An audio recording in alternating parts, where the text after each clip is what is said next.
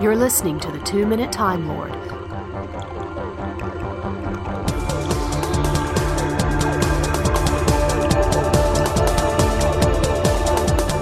Hi, this is Chip, and this is episode 425 of the Two Minute Time Lord podcast, crawling out of the darkness for Christmas Eve. And don't worry, no spoilers are here. With the exception of Christopher Eccleston, we've said goodbye to every succeeding Doctor during Christmas or New Year's. 2005's The Christmas Invasion was the only modern debut story for a Doctor that aired during the winter holiday.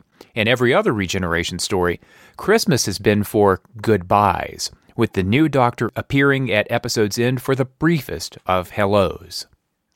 Aside from the fact that Peter Capaldi is a charismatic genius, the very structure of Christmas regenerations is the other part of the reason that so many of my friends and fellow fans are dreading tomorrow's Christmas special.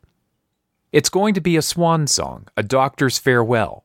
Listen, I'm president and charter member of the The End of Time is Not That Bad fan club. And even I will admit that the brilliant last two minutes with Matt Smith and Geronimo aren't what people remember. They remember, I don't want to go. Maybe fortunately isn't the right word, but fortunately, the 12th Doctor suffered his mortal wound at the end of Series 10. He's not going to get killed in Twice Upon a Time. It's, by all accounts, a story about him surviving. Even so, and even with the exciting promise of Jodie Whittaker as the next Doctor, there's still a sense of dread. Now, a couple of times before on this podcast, I've cited Paul Cornell's statement that his favorite Doctor is always the next one. It's a statement of faith and of a love of Doctor Who in concept and spirit beyond any attachment to any single actor or storyteller. That's always been difficult for me. I've always held on tightly, always wishing for return appearances by old favorite characters that have perhaps gone past their freshness date, and always feeling a twinge that my favorite Doctor is no longer around, no matter how good the current one is. This regeneration is happening, though, at a time in my personal and professional lives that holding on to the past is also holding me back. It's a theme that also came up in Star Wars The Last Jedi that an excessive reverence toward the past is just as bad as burning it all down to the ground. If I'm going to be a better partner, a better parent, a better friend, a better leader, or a better creator, I need to learn to let go of some things. That means letting go of some habits and comforts of the past that don't work so well for me anymore, as well as letting go of shame or regret for things badly done or opportunities missed.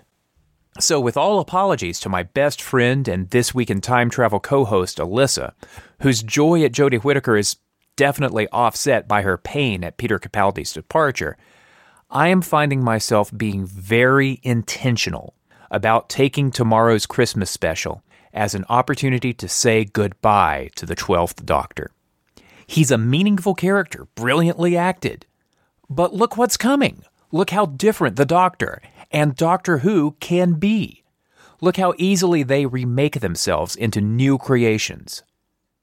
Imagine what we could do if we allowed ourselves to regenerate. I want to turn around the 11th Doctor's farewell quote.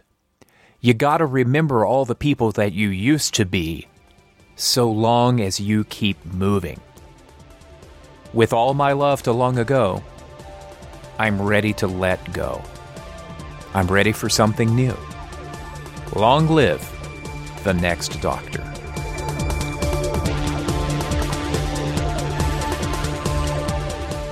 For those of you who were surprised to see this in your podcatcher feeds, thank you. And for those of you who clicked on social media, thank you as well. I will continue to drop episodes of Two Minute Time Lord here and there, but you will hear me every week on This Week in Time Travel with Alyssa Franke on the Incomparable Network. Just go to thisweekintimetravel.com or follow our podcast at DR Who This Week. I continue to tweet at numeral 2 Minute Time Lord and old episodes of this podcast are available at twominuteTimeLord.com. Thanks for listening.